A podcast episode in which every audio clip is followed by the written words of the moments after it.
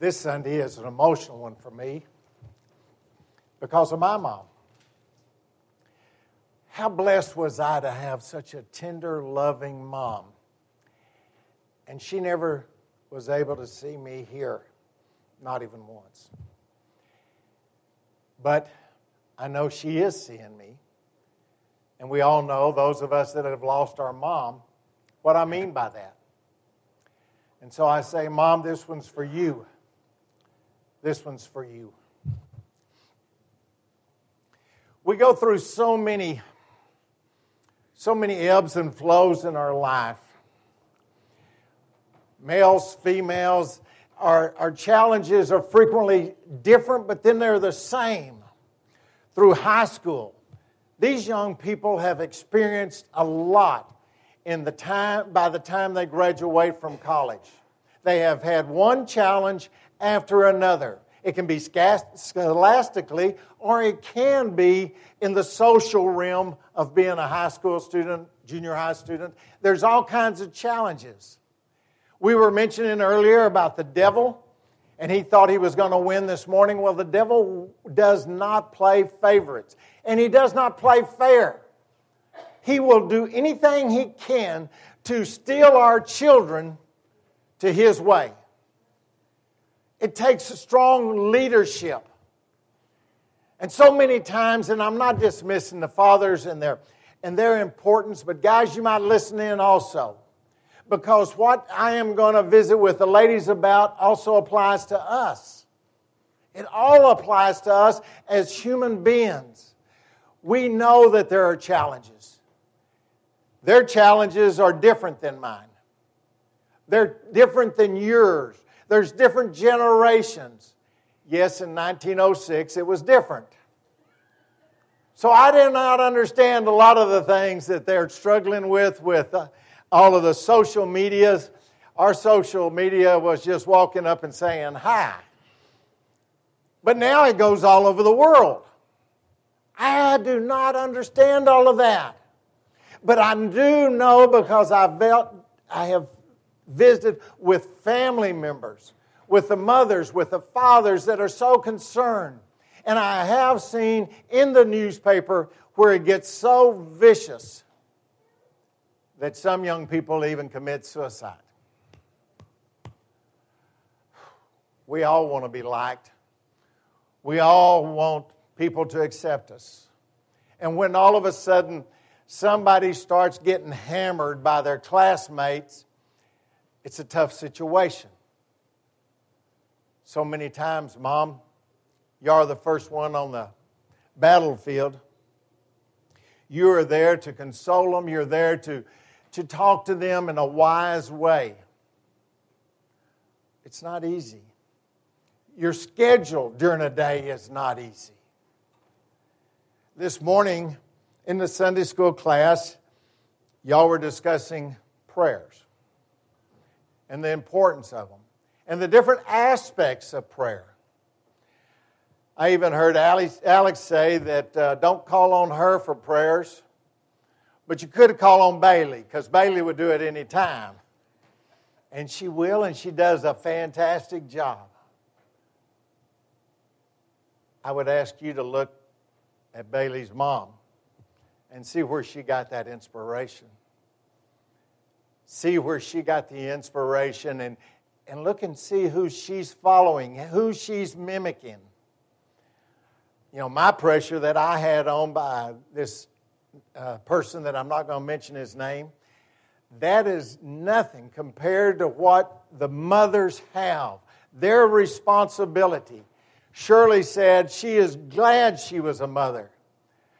But in those years, she was challenged, but I have met her children, not just Matt, and they're good people.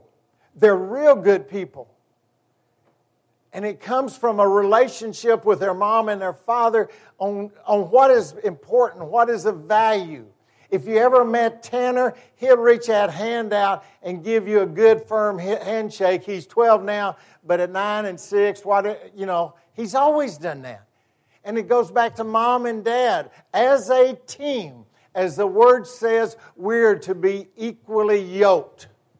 And they are. But it's not by accident. It's not by accident. It is so difficult to have your private time, Mom. It is so difficult, and sometimes you feel like it's impossible. When I was in the business world, we had speaker after speaker telling us to be sure and do a to do list, starting with priority. Put a red line through it, check it off. Go to that number two, go to three, and if you got the first three knocked out, heads up, you did good. But nowhere on those checklists did they say, find time to pray. Not once. Not one time did they ask any of us to go first to the Lord in prayer. And it is my belief that is the most important thing every day. Took me a while to figure that one out. I hope you're a lot quicker class than I was. Yeah, I was in church. Yes, I was praying, but I didn't understand the full impact of the prayers. I did not see in so many little ways where a prayer has been answered. Not like an earthquake or a bolt of lightning, but I can see it. I can see those little things here and there that I used to just pass on by. I just walk on by them. Say, boy, I was lucky. Well, I was lucky and also had a Lord that was watching out for me. And I know the guys in here would say they're lucky to be at the age they are today. Because there was many opportunity to die some of the things we did. You understand, Cal? We're lucky to be here. Now, you ladies, I don't know. Maybe y'all have wings on your back and a halo, I don't know. But us guys, us guys, we tempted death all the time. All the time. And that ought to make each and every one of us sing a special praise. Those of you who are married, you're smiling because you know the things your husband got into, or maybe the smiles are because of what you got into. But there is a Lord and there is a Savior that's here for you and me. And if the mothers think that they can do this job all on their own, they're missing out on something very powerful. How many times, mothers, have you gone to bed with tears because you're worried about your children? How many times, when you sent your young people off to school, were you nervous because you knew it was a tough day for them and you had that same anxiety that you would have had for yourself and maybe even more? Again, you want them to do well. I had a cousin that he was about 21, 22. One morning he went in, told his uh, mom and dad, told him bye. He's headed to work in the oil fields. It was a typical morning. Everything but the end.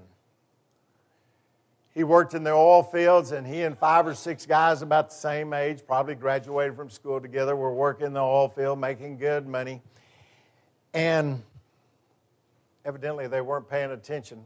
When they left the oil fields, they pulled in front of a semi. Took five young men all at once, one time. It was devastating to the whole community of Kermit, Texas. Five at one time. So the concerns are real when mom is really concerned about Johnny and his day. I mean, that changed my uncle and aunts and it rippled down to the rest of the cousins and so forth, all of us. It affected every one of us. But it points out how critical every day is. And when you're concerned, there's a reason. You pray that that next time you pick up a newspaper, it's no one in your family. You've taught them right from wrong. You know what's right and wrong and you also know where your mistakes were. And you're hoping that they will pick up on this because sometimes people are a little bit hard headed, right? I mean, I've heard that to be the case. It surely didn't ever happen to me. Saying, I'm going to walk my own walk. Listen to the parents and walk out of the door. Yes, ma'am, yes, ma'am. And go ahead with what you had in mind so many times. There's a price to be paid for the mistakes. But look at all the mistakes we made. Those that burned us the most are the ones we don't forget. Heaven forbid an accident like I just described. But there are those accidents, those things that took place only because we made a bad decision. And we remember that. We know that is not where we want to go back. We don't want to repeat that one again.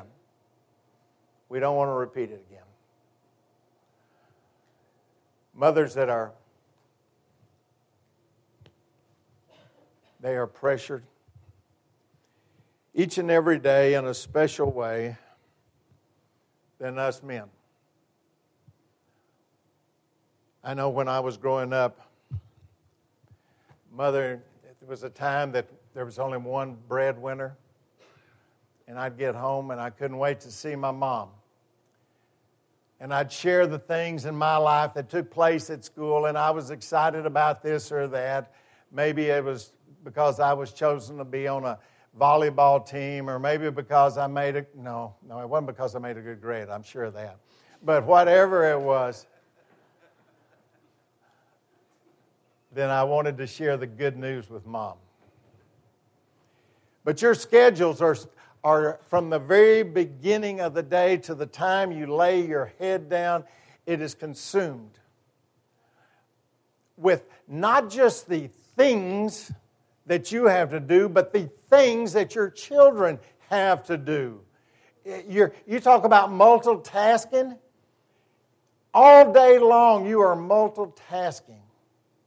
You are praying for your children, you're praying for your husband, you're praying, and it is a, it's an ongoing situation. And we don't see that. We don't see the many hours you spend in prayer. We do not see that anxiety that you might have, the tension. We don't see that with you. We see you beaming when your children have those special moments. You know how hard they worked. You know it wasn't an accident. Look at Aaron. Just, just graduated from law school. That wasn't easy. That wasn't easy. And another thing you might want to know that Jim flying out there, that wasn't easy either. Talk about a white knuckle cowboy.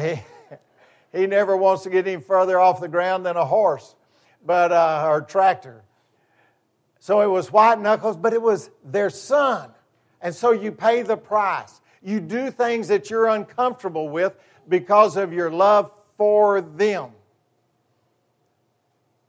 That anxiety, that stress, that all those many years going through the good and bad times, and then, yes, you walk you walk across that stage and get that diploma.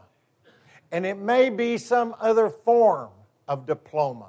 Maybe it's a promotion because they worked hard and they're moving into management. So you're having a celebration, something they've wanted a long time. There's all kinds of celebrations and diplomas where there is success, there is recognition, and there is that satisfaction of good job, well done. At times you feel alone. You don't think your spouse understands. Or maybe you are one of those that are in the situation, the most difficult job that there is. And I believe this since I was in my 20s that there is no job more difficult than being a single parent. No tougher job. And 90% of the time it falls on the mother. Her pay schedule, in so many cases, is not as much as the husband was. Economically, the family has to make sacrifices. Economically, there are decisions to be made that you didn't have before, and there are those months that you, you know there's not enough money in the account. You know that your day is going to start somewhere around 5:30 to 6:30 and go until late at night each and every day. And not only are you taking care of your children, you have to work and make a living. You have to take care of bills. You have to take care of the situations at the school when a teacher or somebody calls you. And you want to be there for them. You want to be one that helps when the mothers get together for some special project, but so many times you can't because you can't get off jobs. The toughest job then falls on your shoulders. And how do you find time for prayer? I want to read to you from the New Testament two situations that you, you already remember, but I want to put it in perspective. Martha came and asked Jesus, Lord, don't you care that my sister has left me to do the work by myself? Tell her to help me. Martha's talking about her sister Mary. Martha, Martha, the Lord answered, You are worried and upset about many things, but few things are needed. And indeed, only one, Mary, has chosen what is better, and it will not be taken away from her. Yeah, she could have been in kitchen, is what we call it. She could have been washing dishes. She could have been cooking. She could have been, she could have been, she could have been. But she chose one thing. And Jesus said, It is important. The dishes can sit there a little bit longer if we have our time of prayer. And better yet, if we can have that time of prayer with our children. In our household, we started learning prayers very, very early. The first one being, Now lay me down to sleep. How many of us went to sleep with mom reciting that before I'd ever venture out outside of those words that I'd been taught very, very early in life? But I was taught to pray each time. I was taught by my father's example to pray for each and every meal, for we are blessed. And not to take anything for granted because there are so many here in the United States here in Quanah, Texas, that do, that do not have enough money for three meals a day. I've seen it through the Ministerial Alliance, the voucher program. Sometimes it just breaks your heart. Sometimes it just breaks your heart because you have somebody there that's given everything they've got, and the bills still haven't been paid, and the and the refrigerator is empty. A very difficult, difficult job. But somewhere in those days, we pray. Just like Jesus taught Martha to pray. Take out some time. Make it your time, and you certainly deserve it. Take out time to pray. Do not be concerned about praying for yourself because He understands. Ask Him to give you the strength. Ask Him to give you the wisdom. Ask Him to give you love for your children, for their sake. And so many times you put yourself last, put yourself in those prayers as well. Also, in the New Testament, but reference to the Old Testament, John, the sixth chapter, and the 49th verse. John is, uh, Jesus actually is quoting, uh, is speaking in regards to the Old Testament and when the Hebrews, the, the Israelians, were wandering around in the desert. And Jesus said, I am the bread of life. Your ancestors ate the manna in the wilderness. Yet they yet they died. But here is the bread that comes from, down from heaven, which anyone may eat and not die. I am the living bread that comes down from heaven. Whoever eats of this bread will live forever. This bread is my flesh, which I will give for the life of the world. In the Old Testament, there was millions marching out of Egypt. How do you feed multi-million people? Well, you and I don't. But he does. How do you feed 5,000 men plus women and children with, with just a few loaves of bread and two fish? How do you feed them? And yet Jesus had the disciples said, sit down. Have them sit down. And they had more than enough. They took up baskets, 12 baskets worth of food afterwards. Jesus fed the multitudes. God is taking care of his children, the Hebrews, the Gentiles, all that call him Lord, he will feed. Yes, by the loaf of life, for he is the bread, but also with our needs. He asks us to take anything to him, anything, no matter how small it might be. And I've always felt guilty about that until just recently. I didn't want to trouble him with just little things, but I now do that, and it's amazing how comforting it is when you see it come to fruition. He wants to hear the little ones. He doesn't want to just hear the major ones when we're sitting in a waiting room and our loved one is in OR. That's great. That's wonderful. that we pray praying then. But we need to be praying for the little things also. Maybe it's going to be that Taylor makes the band. That's not so little to Taylor. It's a major deal. And, sweetheart, you're going to make it. You're going to make it. We're praying for you. I like that too. Drum major, is that what she said? All right. Yes, yes. We're going to look forward to seeing you doing that. There's nothing too small, there's nothing too great. You're faced with major situations and you remember them very well. But there is also the Lord that is always there for you. It's not just those that are, are going through the things in an empty home where someone else is someone is raising the kids by themselves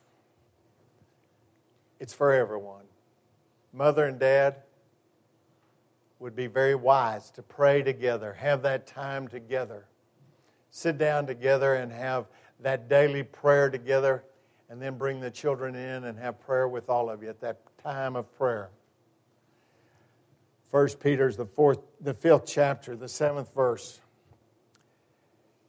Cast out all your anxiety on him but because He cares for you. He cares for you. He cares for you. And the reason we don't call out those anxiety, one, you've got a busy schedule. You're, it's from time you get up to time you go to bed. With uh, whatever your busy day is full, uh, has been filled up with, you are busy. But that's even more reason to be praying that the Lord will be with you and it doesn't have to be a 15 minute one. It doesn't have to be as long as mine are when I'm in the pulpit. Yeah, I know some of you talk about that. Jowers. Uh, but it can be real short. Sometimes we don't see results. We pray and we pray and say, Lord, where are you? And it's not until later that we realized by looking in that rearview mirror, He heard our words and He was there. And sometimes, honestly, our prayers wander. If it's a long prayer and we're praying to the Lord, all of a sudden our mind drifts off towards something the children or our husband is doing, or our mom or dad, but we drift. We have trouble, that attention deficit disorder.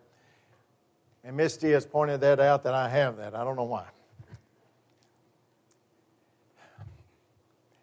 How do I pray? A big question. How do I pray for my children?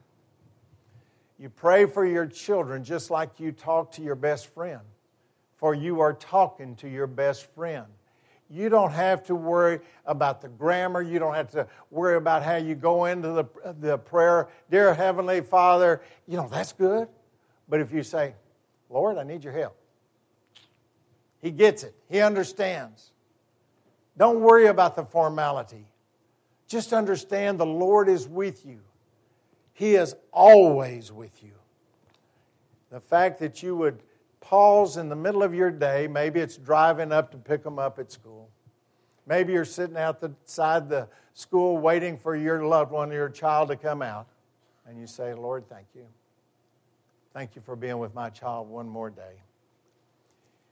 In Jeremiah, the third verse, call to me and I will answer you, and I tell you great and unsearchable things you do not know.